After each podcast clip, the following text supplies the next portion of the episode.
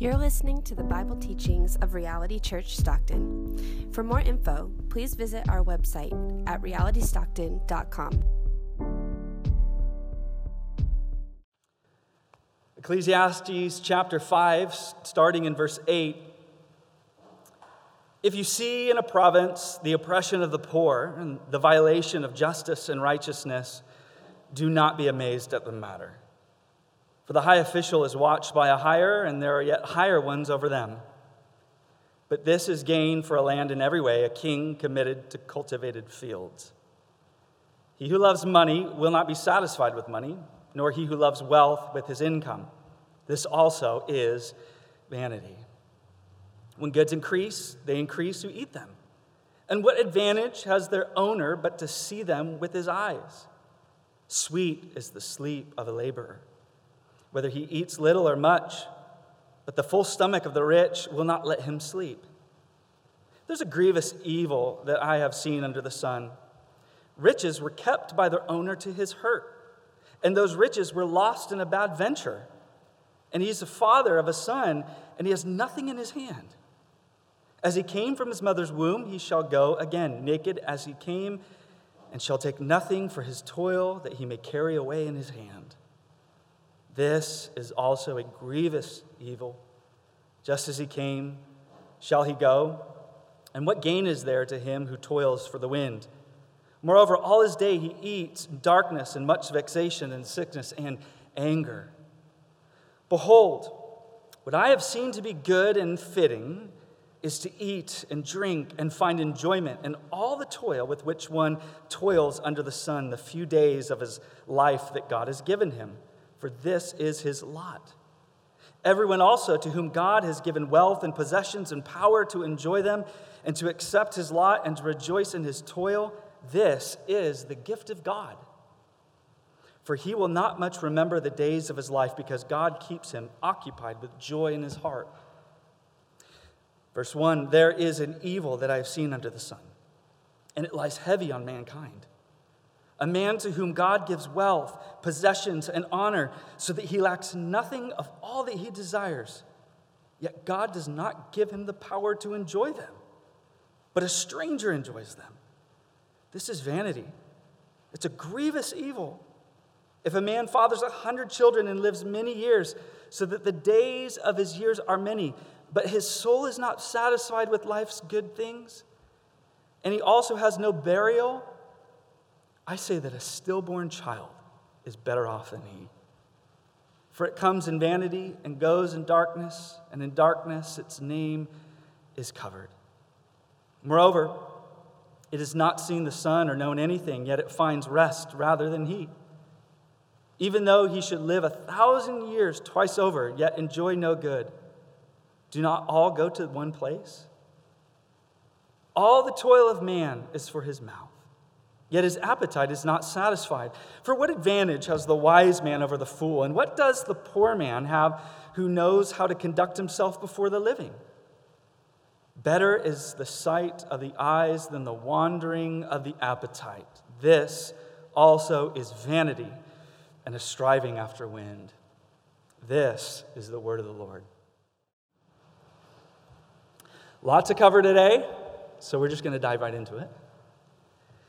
So you probably heard the phrase respect the hustle. Anyone ever heard that phrase? Respect the hustle? Meaning appreciate someone's sheer grit and determination to obtain that tireless straining to achieve their goals. We glorify it. We encourage it. It's what companies are looking for in the hiring process. They are looking for someone with hustle. They are looking for someone that's got hunger, a go getter, someone that's going to go out there and be driven. But the preacher of Ecclesiastes has a very different statement for us. His statement for us in the, this passage that we're looking at today is essentially this Beware of the hustle. What you talking about? Respect the hustle. The preacher says, Beware of the hustle. Because that tireless striving to get ahead, that tireless striving to achieve and to accumulate more is actually just another chasing after the wind. And it may even, in the end, cost you everything. Like every other promising thing under the sun, the pursuit of wealth is vanity. There's that word that shows up almost 40 times in this book vanity, havel, which means like grasping at smoke. So today, as we look at the elusive nature of wealth, what I want to do is I want to draw out three themes. Again, we have a lot to cover today, but I want us to see three major themes that seem uh, to be prominent in this passage and then we'll kind of look at some of the details as we go along. So, what we're going to do is we're going to look at these three things today. First, our appetite for affluence. Secondly, the liability of luxury. And finally, empowered to enjoy. Before I go any further, I just injured my thumb. It's like a, a sprain. It's more frustrating than anything. So if you're like, what happened to his hand? Just a minor sprain, okay? Is that dealt with and answered all of your like questions now? Okay, good. First, our appetite for affluence. So the preacher begins by pointing out large scale societal issues, things that we are very familiar with oppression of the poor, breakdown down injustice, bureaucracy, corrupt leaders. So far, what he's said here is it's pretty bipartisan perspective right here. No one is going to be surprised by this. No one's going to be shocked. In fact, he says, do not be amazed by the matter. Don't act surprised. Greed is embedded in the systems and the structures of government and power from the top down. It doesn't matter if it's a democracy or a socialist state or a monarchy or communism or capitalism. They all involve officials that are looking out for themselves and looking out for each other at the expense of the people that they're supposed to be serving. Sound familiar so far? Nothing shocking yet. And so we begin by exploring the topic of wealth and greed by looking out there. Yeah, that's right. That's right, preacher. The wealthy, the powerful, they're so greedy. They're the problem.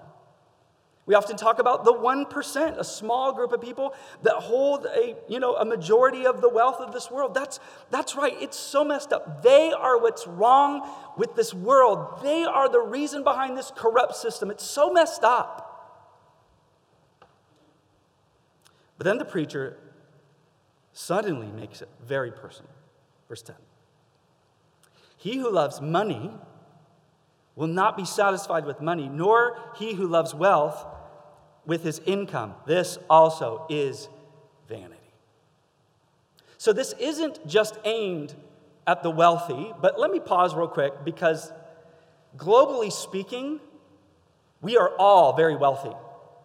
Whether you're in the six figure incomes or you are on WIC, EBT, Social, Social Security, and the government is paying all your bills, still, globally speaking, we are extremely wealthy.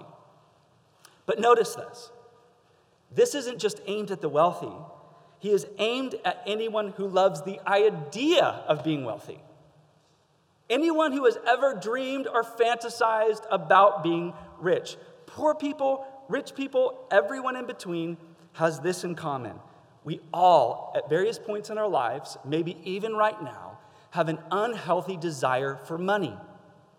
We have an inordinate desire for wealth when a good thing becomes an ultimate thing. I can't live without this.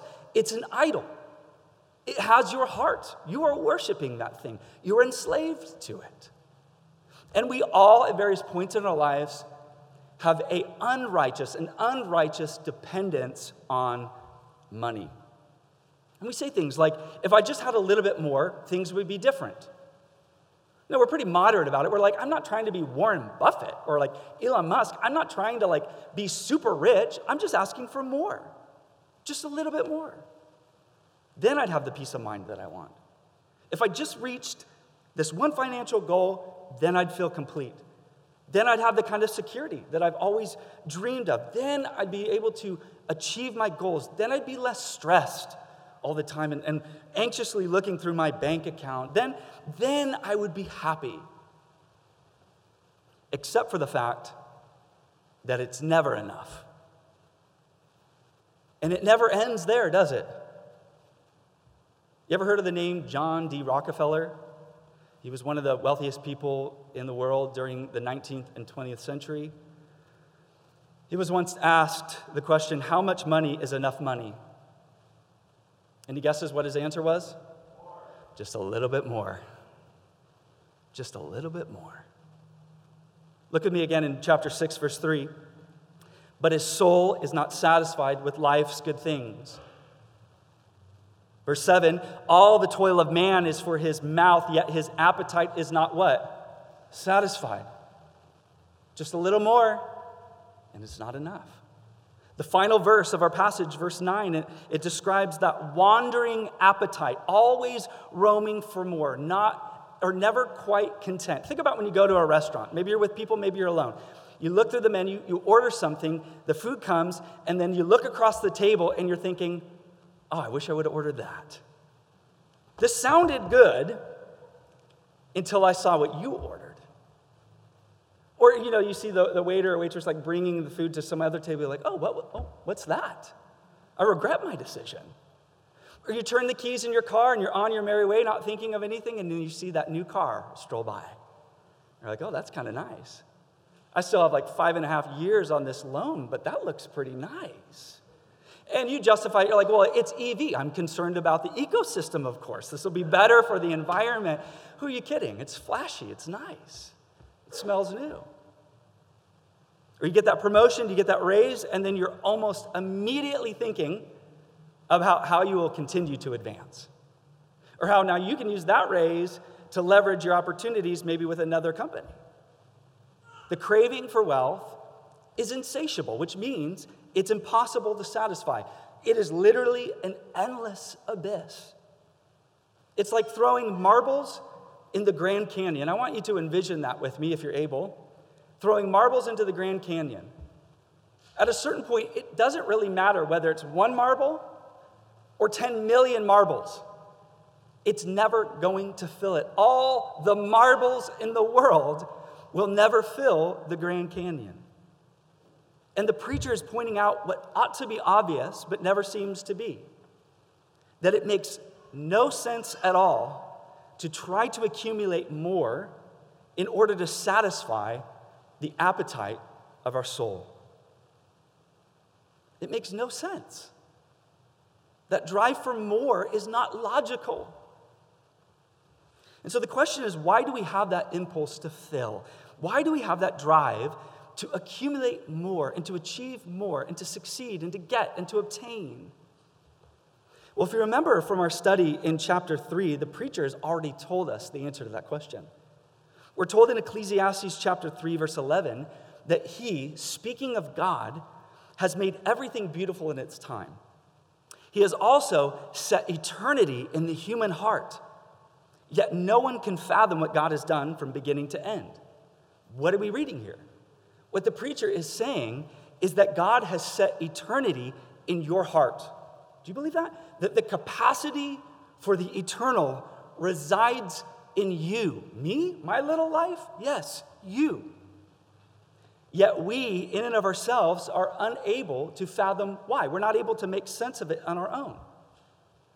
So here we are, year after year, paycheck after paycheck, job after job, advancement after advancement, trying to fill it with more. And the sad irony is that the more that we grasp for wealth and all that wealth promises, the more out of reach satisfaction becomes. The more we think we're going to be satisfied, the less satisfied we are. The more we fill our lives, the emptier we become. And we consume and we consume, and it only serves to exploit the hunger that was always there. Now, the preacher points out something uh, I think terrifying in this passage. What the preacher points out is that the worst thing that could happen in your life the worst thing that could happen in your life is not failure. It's not poverty or an empty bank account. The worst thing, in fact, he calls it evil, a grievous evil. The worst thing that can happen in your life, listen to me, is actually getting everything that you ever wanted, succeeding in all of your professional career and financial goals, making it, whatever that means in your life, truly making it. And then they're realizing that you are absolutely incapable of enjoying it at all. Getting everything you ever dreamed of and realizing that it's empty. You suffer twice. You suffer all of the cost and sacrifice involved in the grit and the determination to get the thing, and then you suffer the pain and frustration of finding out that it's empty. Malcolm Muggeridge put it this way Human beings are peculiar in that they avidly pursue ends they know will bring them no satisfaction. They gorge themselves with food which cannot nourish and with pleasures which cannot please. And I love this next statement I am a prize example. Humans are weird. Take me, for instance. Reality this is the kind of humility and honesty that we need in order to experience transformation and the freedom that God intends for our lives and for our church. The ability to see greed not just as an out there problem, not just as a Warren Buffett, Elon Musk, Bill Gates, all those people sort of problem, but the ability to say, I am a prize example, no matter what tax bracket you find yourself within. I am a prize example. Amen? No? All right, I'll just try to keep convincing you. Secondly, the liability of luxury. Are you guys still with me? Okay. Amens let me know I don't need to keep belaboring the point, by the way. Just get us out of here quicker. Let's look secondly at the liability of luxury. The liability of luxury. Now, Annie Dillard, an author, retells the story of these British explorers in the 1800s that went exploring various portions of the North Pole. Despite knowing that it would be a very long journey, over a year long journey, each boat in the expedition was only carrying 12 days of coal. Despite, again, knowing what it was going to take because of their concern over space issues.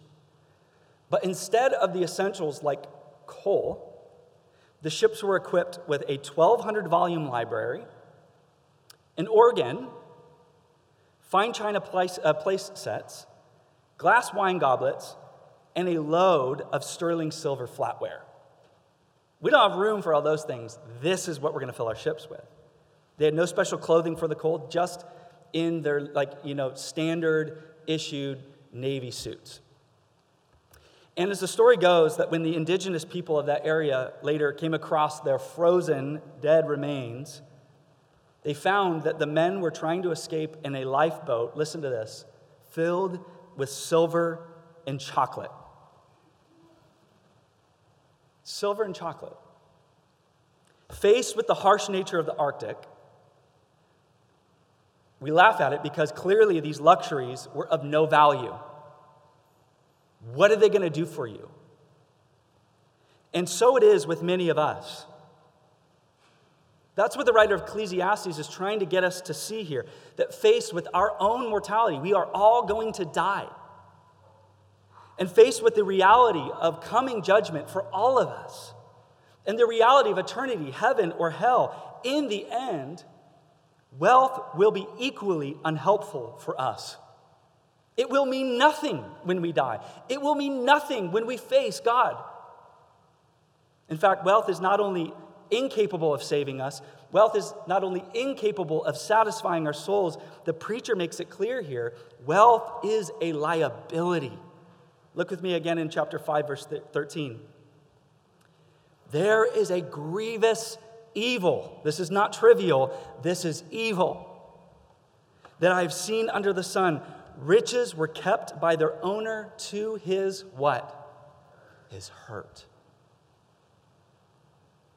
The pursuit of wealth becomes harmful for everyone involved. To others, the pursuit of wealth is often going to mean oppression and injustice, whether it means shorting other people, or stealing from other people, or climbing on the backs of other people, or just simply neglecting the needs of other people. In our pursuit of wealth, we are going to participate in injustice and oppression.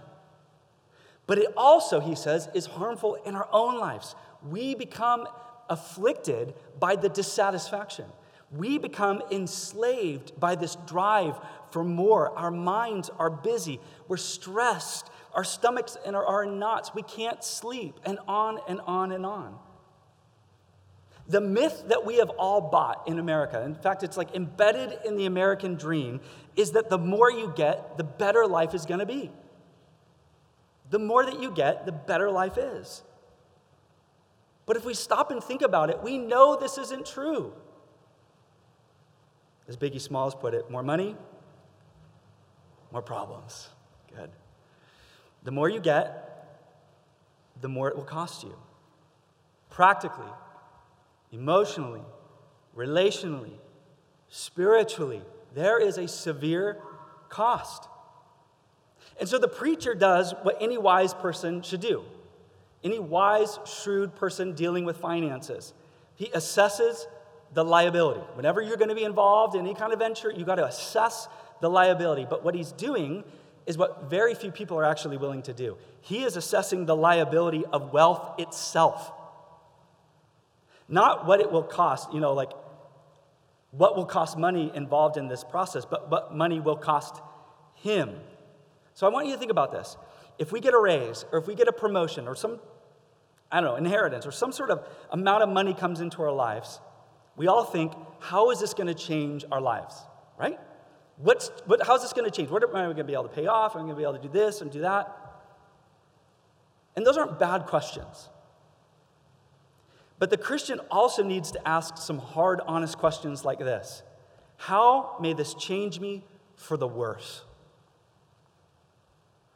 How will this potentially harm me? What's this going to mean for my soul? What's this going to mean for my spiritual freedom? What's this going to mean for my relationships in the church? What's this going to mean for my devotion to Christ? I have personally known a number of people that absolutely made it, all their dreams come true, and that only serve to draw, draw them further away from God in this church. I can get on their Instagram right now and see them living the life separated from God separated from devotion to his people. The Apostle Paul in 1 Timothy 6 says, But those who, again, desire, it's not obtaining, it's desire to be rich, fall into temptation, into a snare, into many senseless and harmful desires that plunge people into ruin and destruction. For the love of money is a root of all kinds of evil. And it's through this craving that some have wandered away from the faith and pierced themselves with many pangs. He says this desire for wealth is like taking some sort of sharp object and piercing yourself. So let's look at the liabilities that the preacher mentions here. First, the preacher says, when wealth increases, so do the moochers. When wealth increases, so do the moochers. Look at me in chapter 5, verse 11. When goods increase, they increase who eat them. People come out of the woodworks.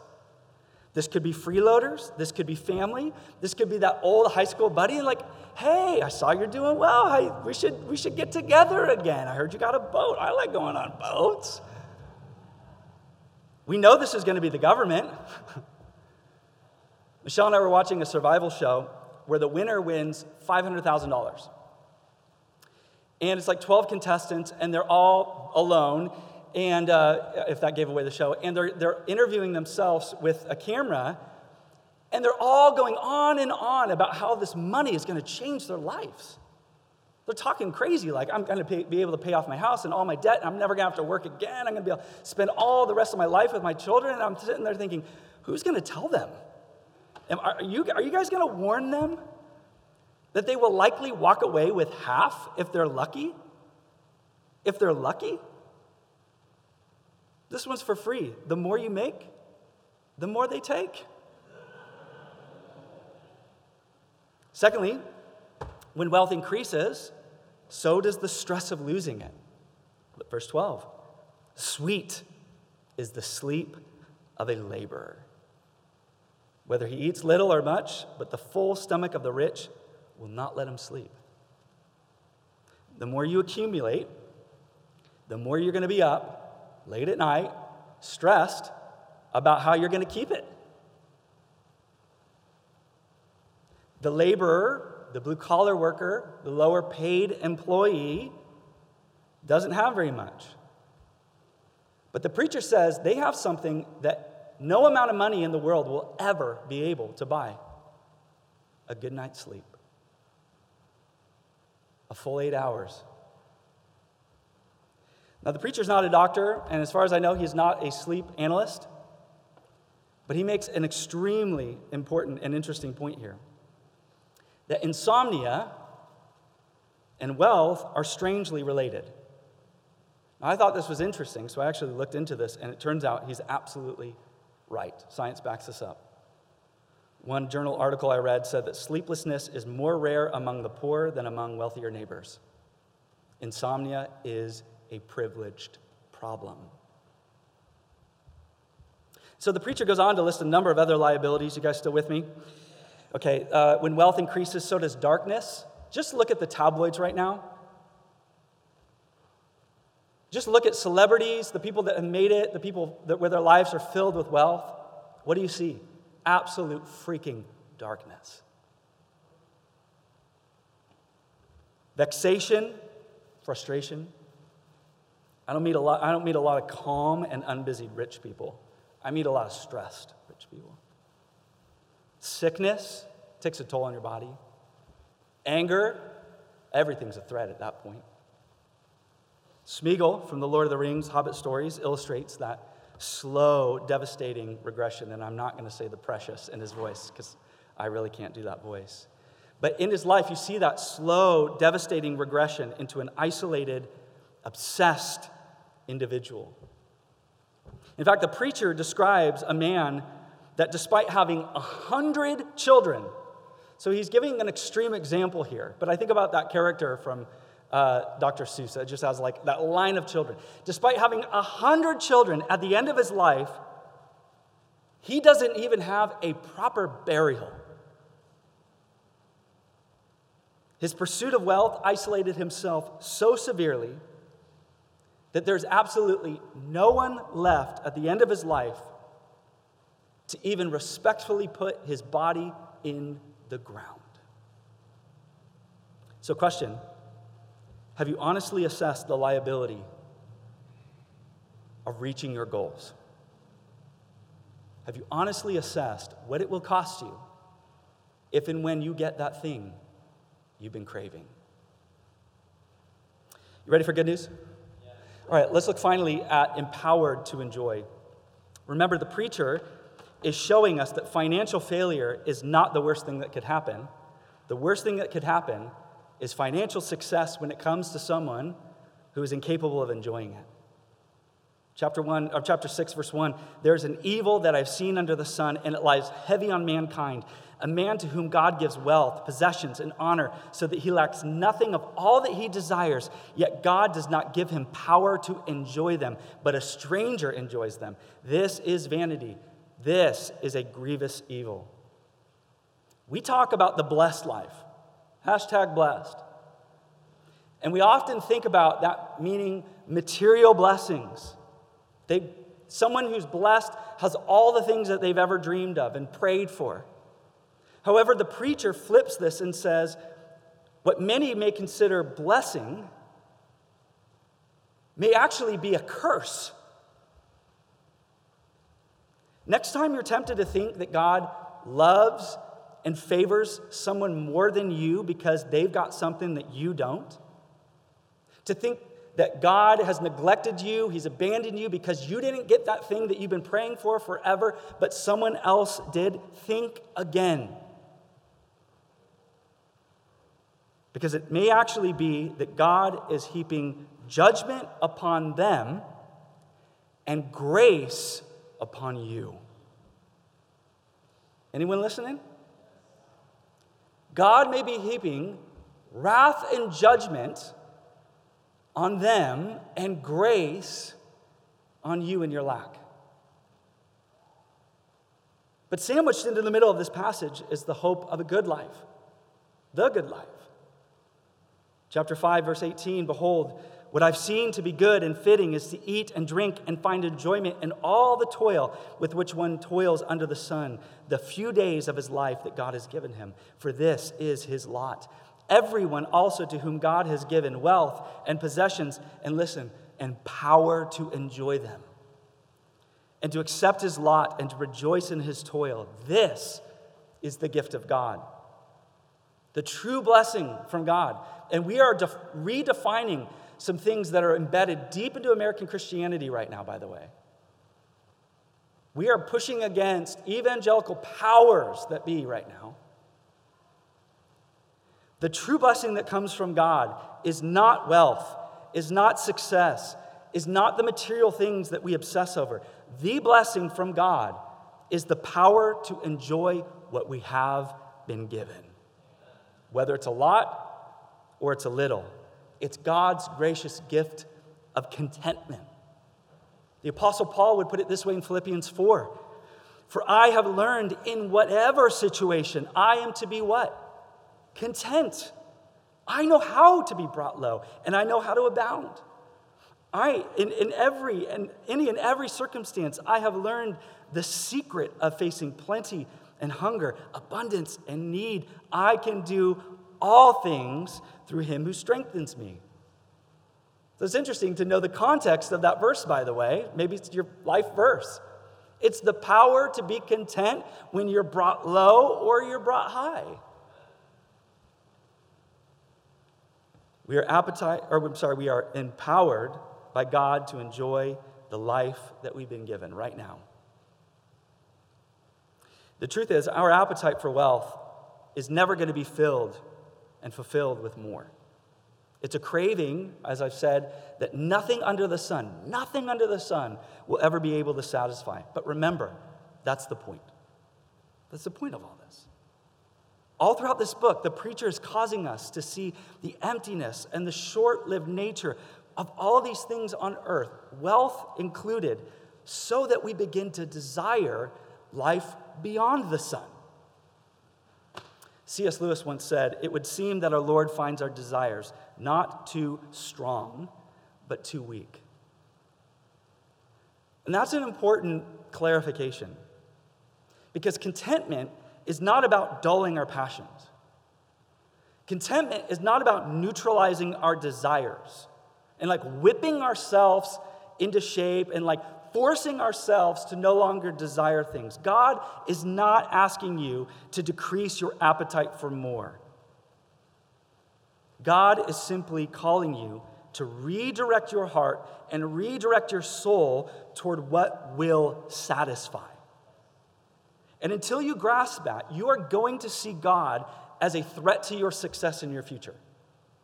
Until you grasp that, until you believe this, you are going to think Christianity is always seeking to take away from your life instead of fill it.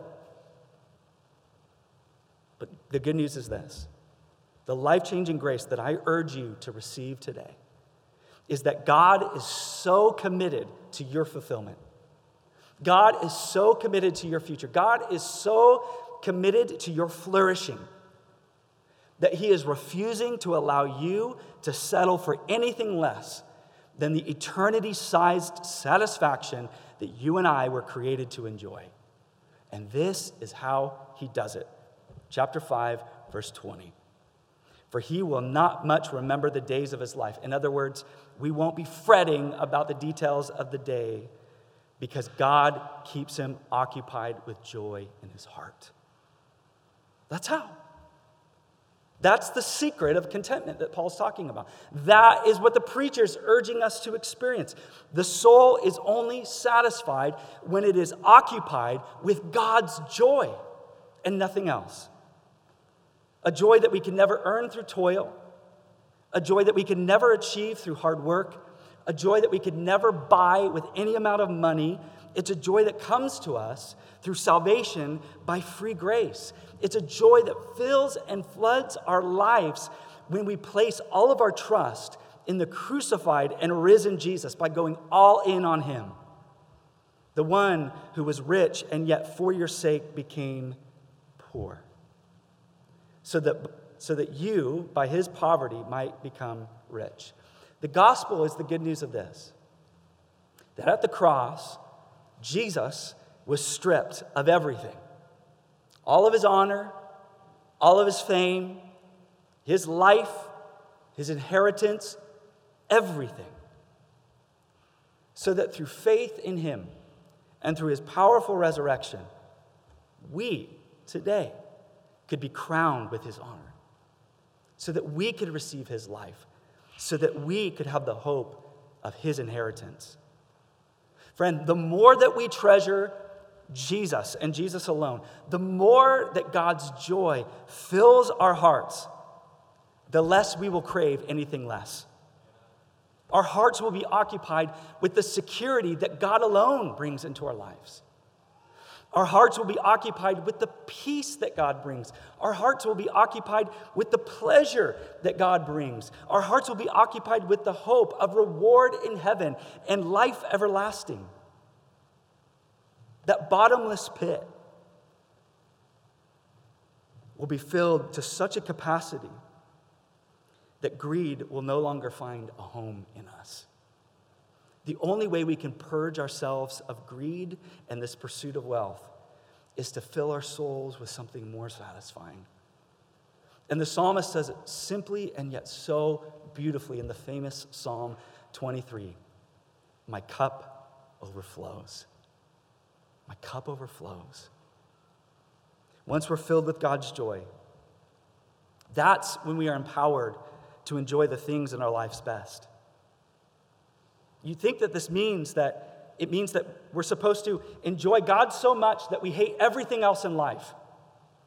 I'm so satisfied in God, I have no joy in anything else in my life. No, the opposite is true. The more we enjoy God, the more we enjoy what we have. Some of the godliest people that I've ever met, some seriously Jesus loving people, know how to enjoy life. They know their Bibles and they know their wine lists. They work hard and they rest hard. They have financial goals, but they have fun. They're responsible and yet they're willing to splurge. They put in the time and they take time off. They save and yet they're extremely generous with their money. This is the kind of person that I desire to be. This is the kind of church that I pray that we would be. This is the kind of people that the gospel of Jesus makes us into a people that cling so tightly to the treasure that we have in Jesus that we release our grip on money. And as we release our grip on money, its grip on us is released as well. Jesus, our treasure, our cup overflows. Let the abundance that is ours in Jesus fill us to overflowing today. Amen? Let's pray. Father, we